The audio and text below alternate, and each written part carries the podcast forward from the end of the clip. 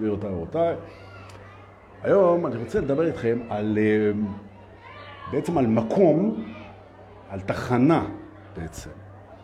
על תחנה בתוך מסלול ההתעוררות, שהיא תחנה מאוד מענגת. היא מאוד מענגת. וזו תחנה שבעצם אנחנו נכנסים אליה דרך בית הפשטות, ולכן אנחנו יכולים היום לעלות במהירות על המרכבה שלנו ולנסוע בטיל אל בית הפשטות. ובית הפשטות, הנה הגענו. ראיתם כמה זה היה פשוט? ככה. נכון. מה שיפה בבית הפשטות, שגם פשוט להגיע אליו, וגם כל מה שמדברים שם פשוט נורא. אממה, זה לא פשוט להיות פשוט. זאת אומרת, אם זה נראה לכם מה שאני אספר פה היום, אם זה נראה לכם שזה מורכב לכם, שזה לא הגיוני, שזה לא נתפס, שזה תיאורטי, שזה לא מתאים לכם, אז זה לא פשוט בשבילכם, וזה לא אומר שום דבר חוץ מזה שלא הסברתי את זה מספיק טוב. זה אומר עליי, זה לא אומר עליכם. אבל אני אנסה. ברוכים הבאים לבית הפשטות. בפשטות אנחנו מייצרים עכשיו, בראש, אנחנו מייצרים חלוקה מאוד פשוטה של תפיסת מציאות. והיום השלושה, אני חושב, אני די בטוח, יום שבת 3 באפריל 2021, נכון? ואנחנו בבית הפשטות, נמצאים פה עכשיו 60 אנשים, נלמד קצת מה הקשר בין פשטות להתעוררות רוחנית. יש לכם כפתור שיתוף למטה, יום שבת, כולם משועממים בבית, תלחצו, שתף ושתפו את החברים שלכם. הכי הרבה תוכלו לרדת עליי ביחד. זה כיף. הנה דור דביר פרידמן פה, ומיכל פז פה, וחיים יוגב. אוקיי. הרעיון אומר שאנחנו מנסים עכשיו לייצר חלוקה של תפיסה שמתחלקת מול המציאות לשני חלקים, שימו לב, פשוטים. פשוטים. זאת אומרת, אנחנו הולכים לפגוש כרגע את המציאות רק בשני חלונות של תפיסה. איך פשוט? חלון א', חלון ב'. זהו. מחלקים את המציאות כמו שהאגו אוהב לעשות. זה טוב לי, זה רע לי. נכון? זה נכון, זה לא נכון. נכון. השם, לא השם. יום ולילה.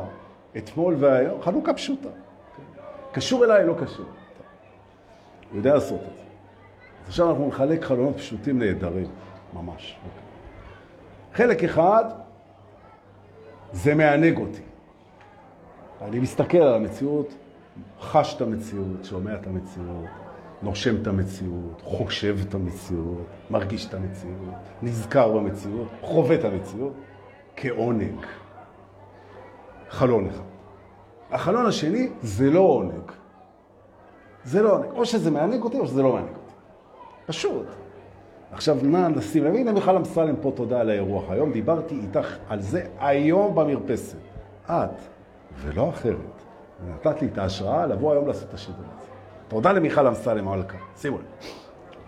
ואם אתם צריכים איזה מכון קוסמטיקה מובחר באילת, היא הכתובת. למרות שהעצלנית לא באה לעבוד. מאז שהיא נהייתה רוחנית, והיא צודקת. חבל על הזמן. טוב. אז או שאנחנו חווים את זה כעונג, אוקיי? ואם זה לא מענג אותנו מאיזושהי סיבה, אז אנחנו חווים את זה כתרגול שלנו. זה תרגול שלנו להגיב אל זה בשלווה. שלווה זה אומר שאנחנו מקבלים את זה, זה לא אומר שלא ננסה לשנות את זה. אבל לפני שננסה לשנות את זה, אנחנו נקבל את זה. זאת אומרת, המציאות היא או מענגת אותנו, או מתרגלת אותנו להגיב אליה בשלווה. זהו. אין מציאות אחרת. פשוט, נכון? פשוט. עכשיו מה קורה? בכל מקרה אתה תגיד תודה. בכל מקרה אתה תגיד תודה. כי אם זה ינהג אותך, תודה על העונג, ואם זה תרגל אותך, תודה על התרגול. עכשיו בואו נפתח את הזיכרון ביחד. אוקיי? תפתחו את הזיכרון. ותחשבו על הדבר שסבלתם ממנו הכי הרבה בחיים שלכם. זה יכול להיות התעללות של בן זוג. זה יכול להיות התעלמות של הורים. זה יכול להיות חרם ביסודי. זה יכול להיות פיטורים, זה יכול להיות מחלה חס וחלילה, זה יכול להיות אובדן. תחשבו על זה רגע, תיזכרו בזה. הדבר הכי מבאס שקרה לכם. עכשיו הזיכרון הזה הוא בטח לא מענג, נכון? אז הוא מתרגל אותנו בשלווה. עכשיו, קל לנו להגיע לשלווה מול העבר. זה כבר קרה. אין לנו מה להתנגד לזה. שלווה מול זה. מה זה אומר? שאין לנו התנגדות, ואם אנחנו יכולים להיזכר בזה, לחשוב את זה, להתייחס לזה בשלווה, זה אומר שאנחנו התקדמנו במסלול הרוחני שלנו, וזה אומר שעכשיו אנחנו יכולים להבין שהמציאות היא לא מעניינת בלי זה שחווה אותה.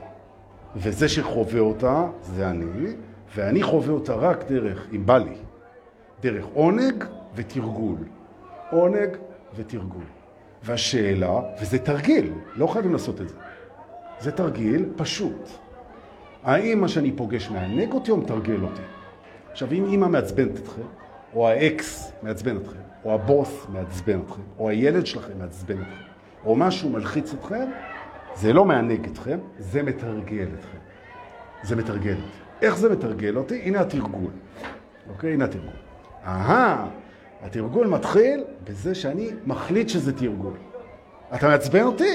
אתה מתרגל אותי. זאת אומרת שהדבר הזה שמעצבן אתכם, אתם ביקשתם שהוא יבוא לתרגל אתכם.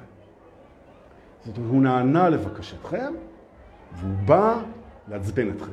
זה יכול להיות נהג בכביש, זה יכול להיות שכן שקנה לבן שלו מערכת תופים של 16 חלקים, ודורש ממנו לנגן בין 2-4, ואחרי חצות. זה יכול להיות כל דבר שמעצבן אתכם, אתם מתבוננים ואומרים, 1, זה בא לתרגל אותי. 2, אני זימנתי אותו כמתרגל שלי, מה שאומר שהוא עובד בשבילי. 3, הוא עושה את זה מצוין, את העבודה של לעצבן אותי. 4, עכשיו אני עובר את התרגיל. זאת אומרת, אוקיי? 4 זה התרגיל. תכף אני אראה את התרגיל. 1, זה מעצבן אותי, אבל זה מתרגל אותי. אוקיי?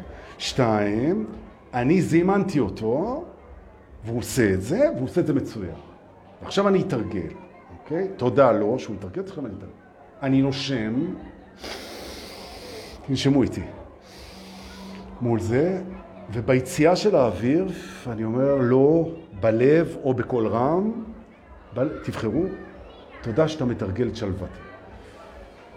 עוד פעם, הוא מעצבן אותי, הילד, הבוס, הפיטורים, ביבי, מה שאתם רוצים, לא משנה, בנט, המנהל של המלון במושגים שלי, המכונית שנתקעה, המוסכניק שמשקר, לא משנה, זה, אוקיי. זה מעצבן אותי? אוקיי, זה מתרגל אותי. זה מתרגל אותי, אני ביקשתי את זה. כדי לתרגל. הוא נבחר על ידי כדי לתרגל אותי. הוא עובד בשבילי. הוא עושה את זה מצוין. תודה. נושם. תודה שאתה מתרגל את שלוותי. עוד פעם. תודה שאתה מתרגל את שלוותי. הוא בא בשביל זה. נכון? ככה אני בוחר לראות את זה. נכון. ישראל היא המדינה הכי טובה בעולם. by far. נכון. מדוע? כי אני רוצה מדינה שזימנתי אותה לתרגל את שלוותי. וישראל היא מתרגלת את שלוותנו על בסיס של כל דקה. נכון? אנחנו הזמנו את זה. תודה. תודה שאת מתרגלת את שלוותי. אוקיי? יפה. עכשיו, כשאני מסתכל על הבחורות הישראליות, אז אני חווה עונג כאלה יפהפיות.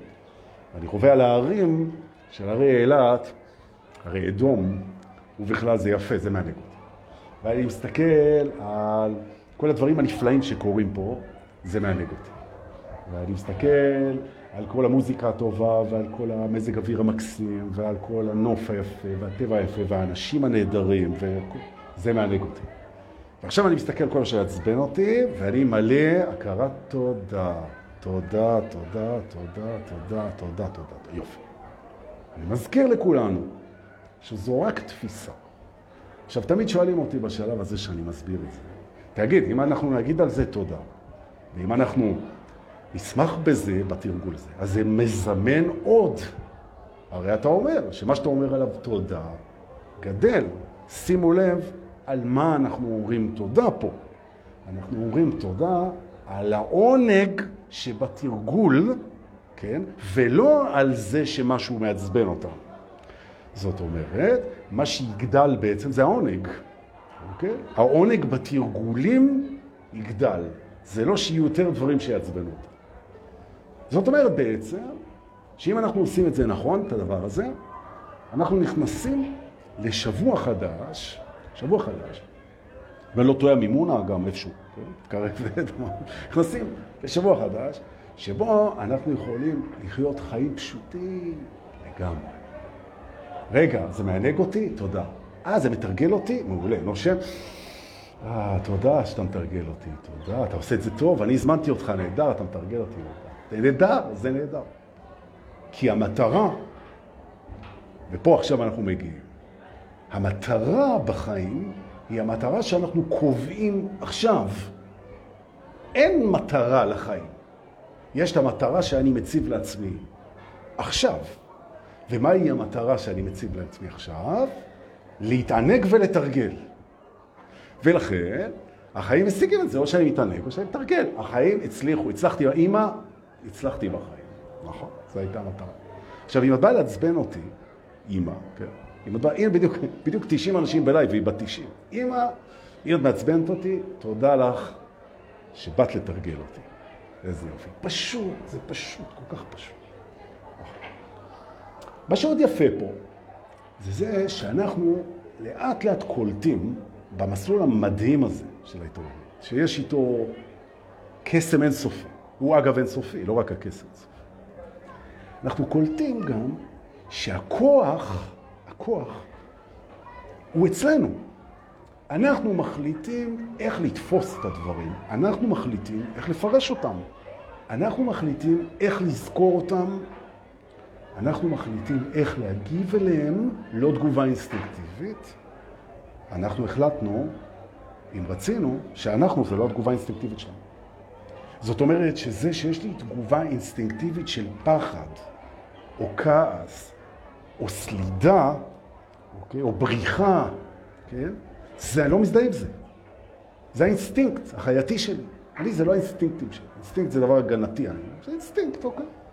אני לא מזדהה עם האינסטינקטים שלי. אני פועל איתם, אבל לא, זה אוקיי. זה מאפשר לי, לא רק שאני לא מצדיק אותם, אלא לעשות בחירה חדשה. ולכן, אם מישהו מעליב אותי, אז אני יכול לבחור את הבחירה הפשוטה הזאת, להגיד, זה לא מענג אותי, אבל זה מתרגל אותי. זה מתרגל אותי במה? זה מתרגל אותי במה שאני רוצה. אז למשל, שמעליבים אותי, חבר'ה, כשאתם מעליבים אותי, זה קורה לפעמים. אני מרגיש עלבון. זה לא אומר, אגב, שהעליבו אותי. אני חש עלבון. אוקיי, אתה חש עלבון, זה נעים לך? דורקה. ממש לא. לא נעים. זה מתרגל אותך? כן. במה זה מתרגל אותך? או במה שאני רוצה. מה אני רוצה לתרגל כשאני מרגיש עלבון? Okay. אחד, שלווה. לא מתנגד. שלווה, אבל אני מתורגל כבר. בסדר, עכשיו. עכשיו אני בוחר לי שיעור יותר מתקדם, ואת זה מתרגל. כי שלווה אני כבר יודע להשיג, כי התאמנתי ב-20 שנה האחרונות. התאמנו גם את זה. עכשיו אני קובע תרגול חדש. מי שמעצבן אותי, הוא מתרגל אותי בלאהוב אותו יותר. Okay? שלווה אני כבר יודע להשיג, בלאהוב אותו יותר. או בלנשום יותר טוב, אם אתם רוצים לרוץ על עצמכם. Okay. אתה מעצבן אותי? Okay, אתה מעצבן אותי? אחד, אני שלב. תודה שאתה מתרגל אותי.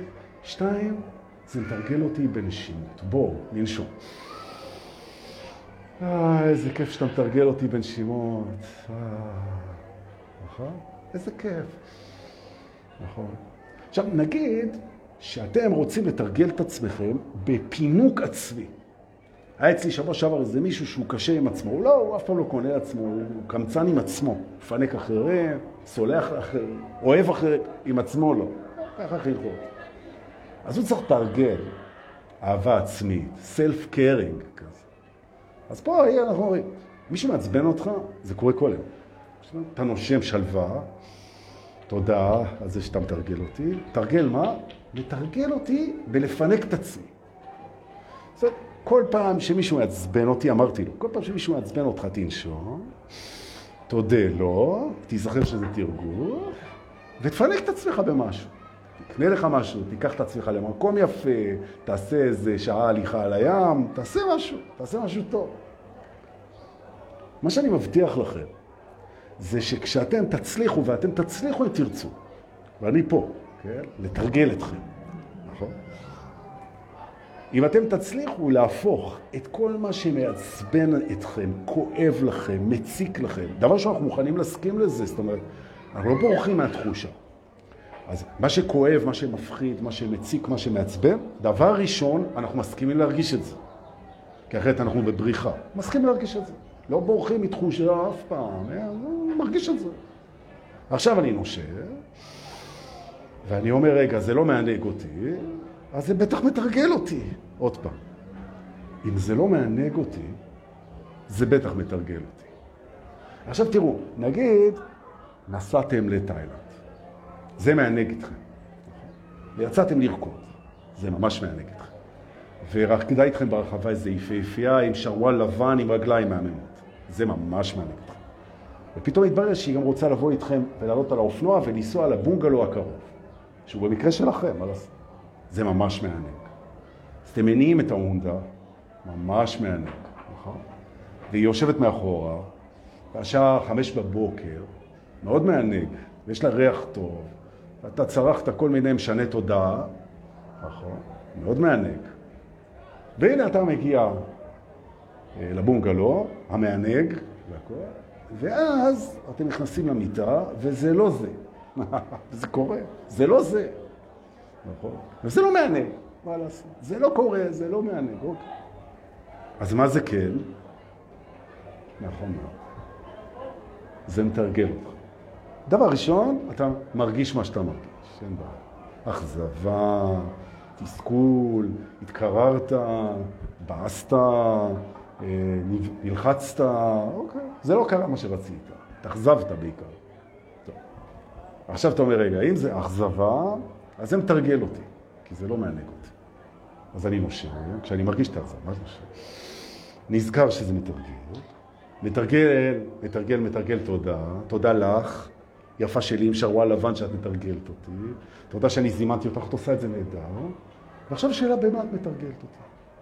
במה את מתרגלת אותי? שלווה, אני אשלב, כן, עכשיו במה את מתרגלת אותי? אני אגיד לך, אוקיי. למשל, בלהודות גם על הלא רצוי. איזה כיף זה. כן? להודות על הלא רצוי, אני יודע, תודה. אני לא, תודה, זה כבר קרה. תודה על זה. אבל זה לא רצוי לך. אז מה? אבל זה קרה. עכשיו, אתם יודעים, כשאתה מגיע לדרגה, שאתה מודה על הדברים שכבר קרו, שהם לא רצויים לך, למרות שהם לא רצויים. מודה על המלחמות, מודה על הכאבים, מודה על המחלות, מודה על ההבדל, מודה על זה. מה שקורה לך בעצם, זה שנוצר לך אמון, בשיח, אמון, בתקשורת עם האני הגבוה, אם אתם רוצים, עם אלוהים, עם הכוח הבריאה, עם היקום, לא. כי בעצם האגו, קשה לו מאוד להגיד תודה על משהו שהוא לא רצה.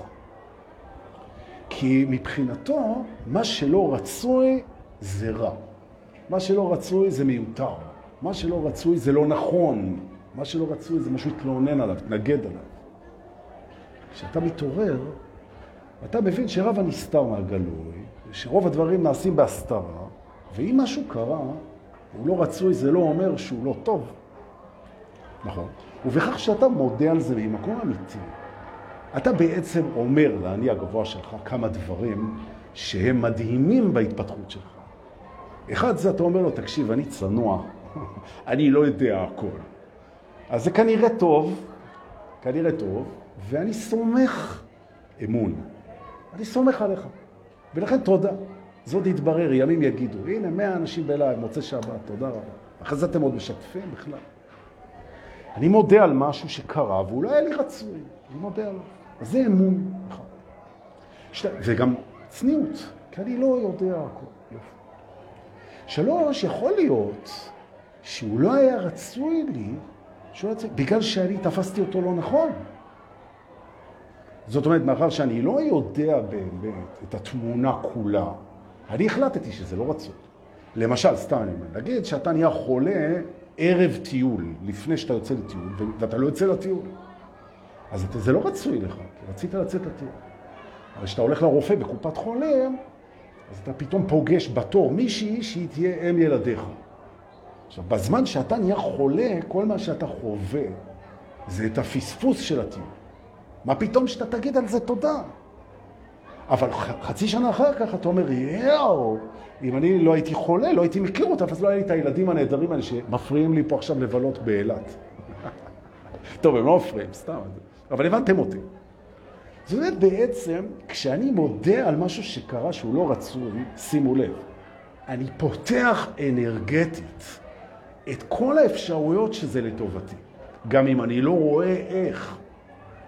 ואני מזכיר לעצמי, כמו שאתם תזכירו לעצמכם, אני אומר, דורק, הרי אתה פישר, כלומניק, אתה הרי לא יודע כלום, זה נכון. אתה לא יודע כלום, שום דבר. עכשיו, אין דבר כזה לא טוב. זה שזה לא רצוי זה כי אתה לא רואה איך זה רצוי. עכשיו, מי שעכשיו האגו שלו קופץ ואומר, טוב, זה אמונה, תוכיח לי, זה לא ככה. אדוני, זו לא אמונה. זו בחירה איך לראות את הדברים. זה לא שזה ככה. אני לא אומר לך, אם אתה רואה את השידור הזה, אני לא אומר לך, תקשיב, יש אלוהים, הוא מארגן לך את הדברים לטובתך, אתה לפעמים לא רואה את זה, וכדאי לך להגיד תודה ולראות את זה. זה לא מה שאני אומר לך. אני אומר לך שהתפיסה שאומרת שכשמשהו לא רצוי קורה, אתה מניח, בלי לדעת, שאתה לא יודע מספיק בשביל להבין למה זה לטובתך, ולפיכך אתה יכול להגיד על זה תודה פעמיים. גם על זה שזה לטובתך וגם על זה שאתה מסוגל להגיד על זה תודה אמיתית. זה תרגול מדהים. והנה הגענו לקצה הרצף. התפיסה שלנו היא פשוטה אם נרצה. עונג, תודה רבה, תרגול. קודם כל, בהיזכרות שזה תרגול. 2, בנשימה וקבלה. שלווה, התודה שאתם מתרגלים אותי. 3, צניעות והודעה על הנסתר. תפיסה. מה לדעתכם קורה לתדר שלכם ושלי? כשאתם מהיום בוחרים להסתכל ולתפוס את המציאות ככה. או עונג, תודה, תודה, תודה, או היזכרות בתרגול, הודיה למתרגל הנבחר, נשימה, שלווה, תרגול השיעור הגבוה, צניעות, הודיה על הנסתר, שמחה. בכל מקרה. מדהים, מדהים. זה מדהים. ואת הקשר שלך עם האני הגבוה שלך שנמצא בפנים, זה עושה לזה ניסים לפלאות. כי פתאום, תחשבו. רמת היחסים שלנו עם האני הגבוה שלנו, זה כמו אבא ובן. עכשיו, שיש לכם ילדים, אתם כל כך רוצים שיהיה להם טוב ושהם ישמחו. עכשיו, אתם עושים המון פעולות, שחלק מהפעולות נתפסות אצל הילד ילדה שלכם כמשהו לא רצו. למשל, אתה אומר, בוא ניסע ללילה במדבר לראות את הכוכבים במצפה רמון. הילד אומר, לא רוצה. אין לי כוח. לא בא לי עכשיו 2.5 בג'יפ, לא בא לי על המדורה, אבא, אתה עם השטויות שלך, עם המעלים שלך, משחק אותה בדואי, לא רוצה. אני רוצה לשחק משחקי מחשב ואיך לישון.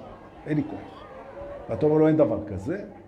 והוא חווה ששמת אותו על הג'יפ, והנה הוא בדרך למצפה רמון, למכתש רמון. וזה לא רצוי לו.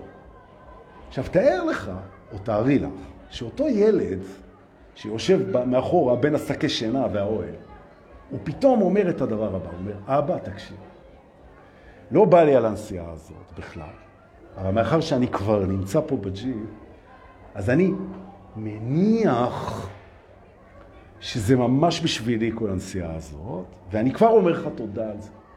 תודה אבא, למרות שזה לא רצוי לי. מה זה עושה לקשר שלך איתו? זה מה שאני הבאתי לכם פה היום עם האני הגבוה. נכון? איזה יופי, זה כיף. הדבר השני שרציתי לדבר היום, פה אחרי צהריים, שבת וזה. רציתי לדבר איתכם קצת על העניין של זוגיות, בואו נעלה רגע וניסע לבית הזוגיות. אז בואו ניצא מבית הפשטות. זה פשוט, נכנסנו, עונג ותרגול, יצאנו. בום טרח. והופה, אנחנו חזרה לבית הזוגיות שאנחנו היינו ונהיה שם עוד הרבה. תראו, דיברתי היום עם מיכל אמסלם קצת על העניין של זוגיות, ואחרי זה הראש שלי, אתם מכירים? הפליג. הוא הפליג בים סוף, כי פה... כך יפה פה, באמת, משהו מהמם. אז לגבי הזוגיות עלתה תובנה שאני רוצה לחלוק איתכם פה. תראו,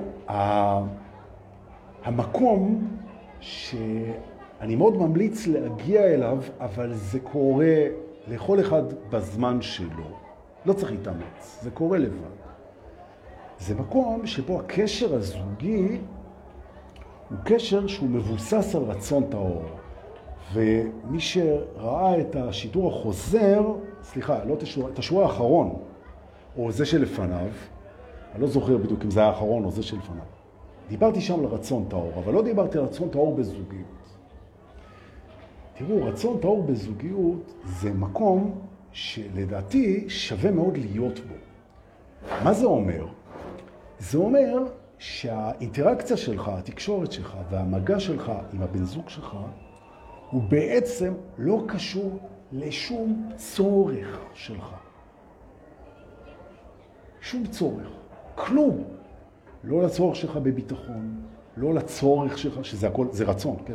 לצורך שלך במגע, לצורך שלך ביציבות, לצורך שלך בלא להיות לבד, לצורך שלך בשיקשיבו לך, לצורך שלך שיחבקו אותך, לצורך שלך...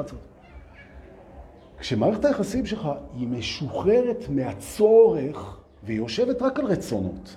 אני רוצה חיבוק, אני רוצה סקס, אני רוצה אהבה, אני רוצה שיחה, אני רוצה... רוצה נהדר. רוצה ומוכן גם לא. רוצה לקבל ולתת, רק לקבל, רק לתת, אין בעיה. מוכן גם לא, כי זה לא צורך. ברגע שמערכת היחסים היא נטולת צרכים, כי האמת היא שחוץ מלאכול ולשתות ואוויר ודברים קיומיים, לעשות פיפי וקקי וכאלה, אתה לא צריך בהיותך בן אדם בוגר. אז חוץ מהצרכים הבסיסיים אתה לא צריך כלום. אתה רוצה. עכשיו האגו, בגלל הפחדים שלו, מלהיות לבד, מלהיות לא משמעותי, מכל מיני כאלה, מזה שהוא ירצה דברים והוא לא ישיג אותם, הוא מייצר אשליה של צרכים, בביטחון, באינטימיות, בצרכים, צרכים. ולפתע, אתה מוצא את עצמך בגיל מבוגר, 25, 35, 50, 60, כשאתה מודע לצרכים שלך בקשר זוגי. ועכשיו תסתכל לי טוב בעיניים, תסנע אותי אחר כך, אני אומר לאגו, כן? אין לך צרכים בקשר זוגי. נקודה. לא, גם לך. אין לך צורך בקשר זוגי. אין לך גם צורך באימהות. אין לך צורך, אין לך, זה לא, זה רצונות, זה לא צורך. נכון. וזה רצונות מדהימים. וזה רצונות מבורכים, וזה רצונות מקובלים, אפילו מקודשים. צורך באימהות, אין. רצון באימהות זה מקודש. ואם אמרתי צרכים מקודשים, התכוונתי רצונות מקודשים. אני רוצה לחזור על זה עוד פעם. לבן אדם בוגר, כן? אין צורך, אין צרכים בתוך קשר זוגי. אין לך צרכים, רק רצונות. ולכן בעצם, אתה יכול להפוך את זה לרצונות טהורים. אני רוצה את זה כאן ועכשיו, אני אשמח מאוד לקבל את זה או לתת את זה, כי לפעמים הרצון הוא נתינה, לא רק הקבלה, אבל אני לא צריך את זה. ככל שמערכת היחסים שלנו הולכת ונבנית עם הבני זוג שלנו, פחות ופחות על הגדרות של צרכים יורדת לנו התלות בקשר. כי צורך הולך עם תלות. תלות הולכת עם פחד, פחד הולך עם אובדן החופש. ואז נוצרת מערכת יחסים, שהיא בעצם מגיינה על הצרכים בקשר, על התלות ועל הפחד. ואז יש כבר סגירה וקנאה ותקיעה וכל מה שאתם רוצים, והללויה, צ'רקסיות, חבל על זה. ועל זה אני לא ממלץ. ההפך הוא המומלץ. ללכת עם השנים ולספק יותר ויותר את הרצון ופחות ופחות את ההגדרה של הצורך. כן, אתה רוצה לישון עם מישהי בחורף מחובק, אתה צודק. זה כיף. תשאף לזה. זה לא צורך. נכון. את רוצה למצוא מישהו להקים איתו משפחה וילדים, זה רצון. זה לא צריך. נכון? מה לעשות? נכון? ביטחון רגשי. שיהיה לי איפה לשים את הראש. שיהיה מישהו שינחם אותי. זה רצון נהדר. אני בעצמי חווה את הרצון הזה. זה רצון נהדר. מקסים וחזק. זה לא צורך. אתה יכול להסתדר גם בזה. נכון. זוגיות שבנויה ללא הגדרת האגו על הצרכים שלו, היא זוגיות שמתאימה לבן אדם ער. ערנות רוחנית. לא הולכת טוב עם הגדרת מערכות יחסים כמספקות צרכים. זה לא הולך ביחד. אז כל אלה ששואלים, למה אני לא מוצא? אנשים מתעוררים, הם באים אליי הרבה מאוד עם השאלה הזאת. אני כזה, הם באים ואומרים, אני כבר ער, אני במסלול, אני סלחתי, אני רגוע, אני שלב, אני נחמד, אני נותן, אני אסתפק במועט. למה לא מוצא? אז הרבה פעמים לבדוק. יכול להיות שיש לכם פייל קטן בתוך הראש שאומר, אני מחפש מישהו מישהי, שיהיה לי בן זוג בת זוג, שסוף סוף תספק או יספק את הצרכים הרגשיים, המיניים, מה שאתם רוצים, הפסיכולוגיים, המנטליים, תספק, מערכת יחסים, תספק את הצרכים שלי. בשנייה שהפייל הזה הוא אקטיב, הוא פעיל, אם אתה במסלול התעוררות, אתה לא תמצא. אתה לא תמצא. וכל אלה שמברברים לכם את השכל, הם פשוט מפספסים את הנקודה הזאת. מסלול ההתעוררות וצרכים רגשיים בקשר זוגי לא הולך ביחד. תוותר על אחד מזה.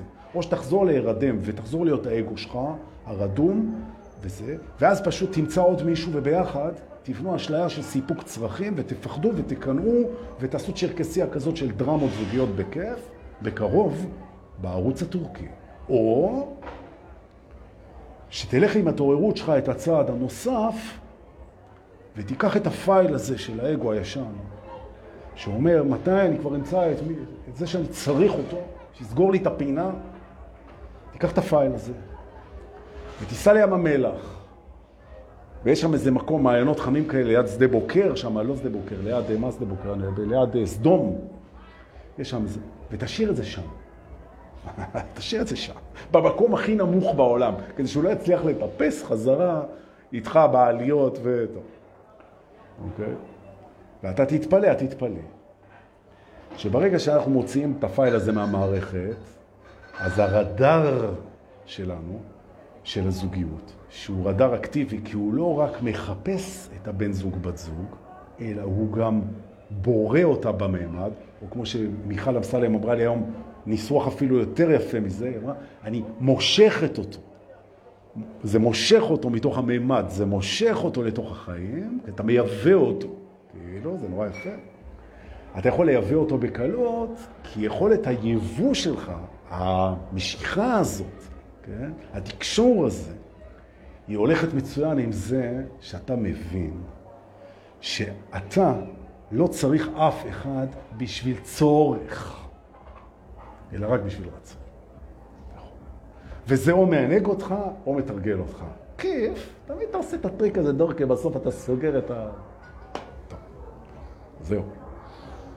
אז זהו, לא התאפקתי, למרות שאני בחופשה עם המשפחה ביקשתי חופש, ונתנו לי, ובאתי לעשות לכם את הלייב הזה. אני רוצה לאחל לכם, שיהיה לכם המשך שבת וחג נהדר.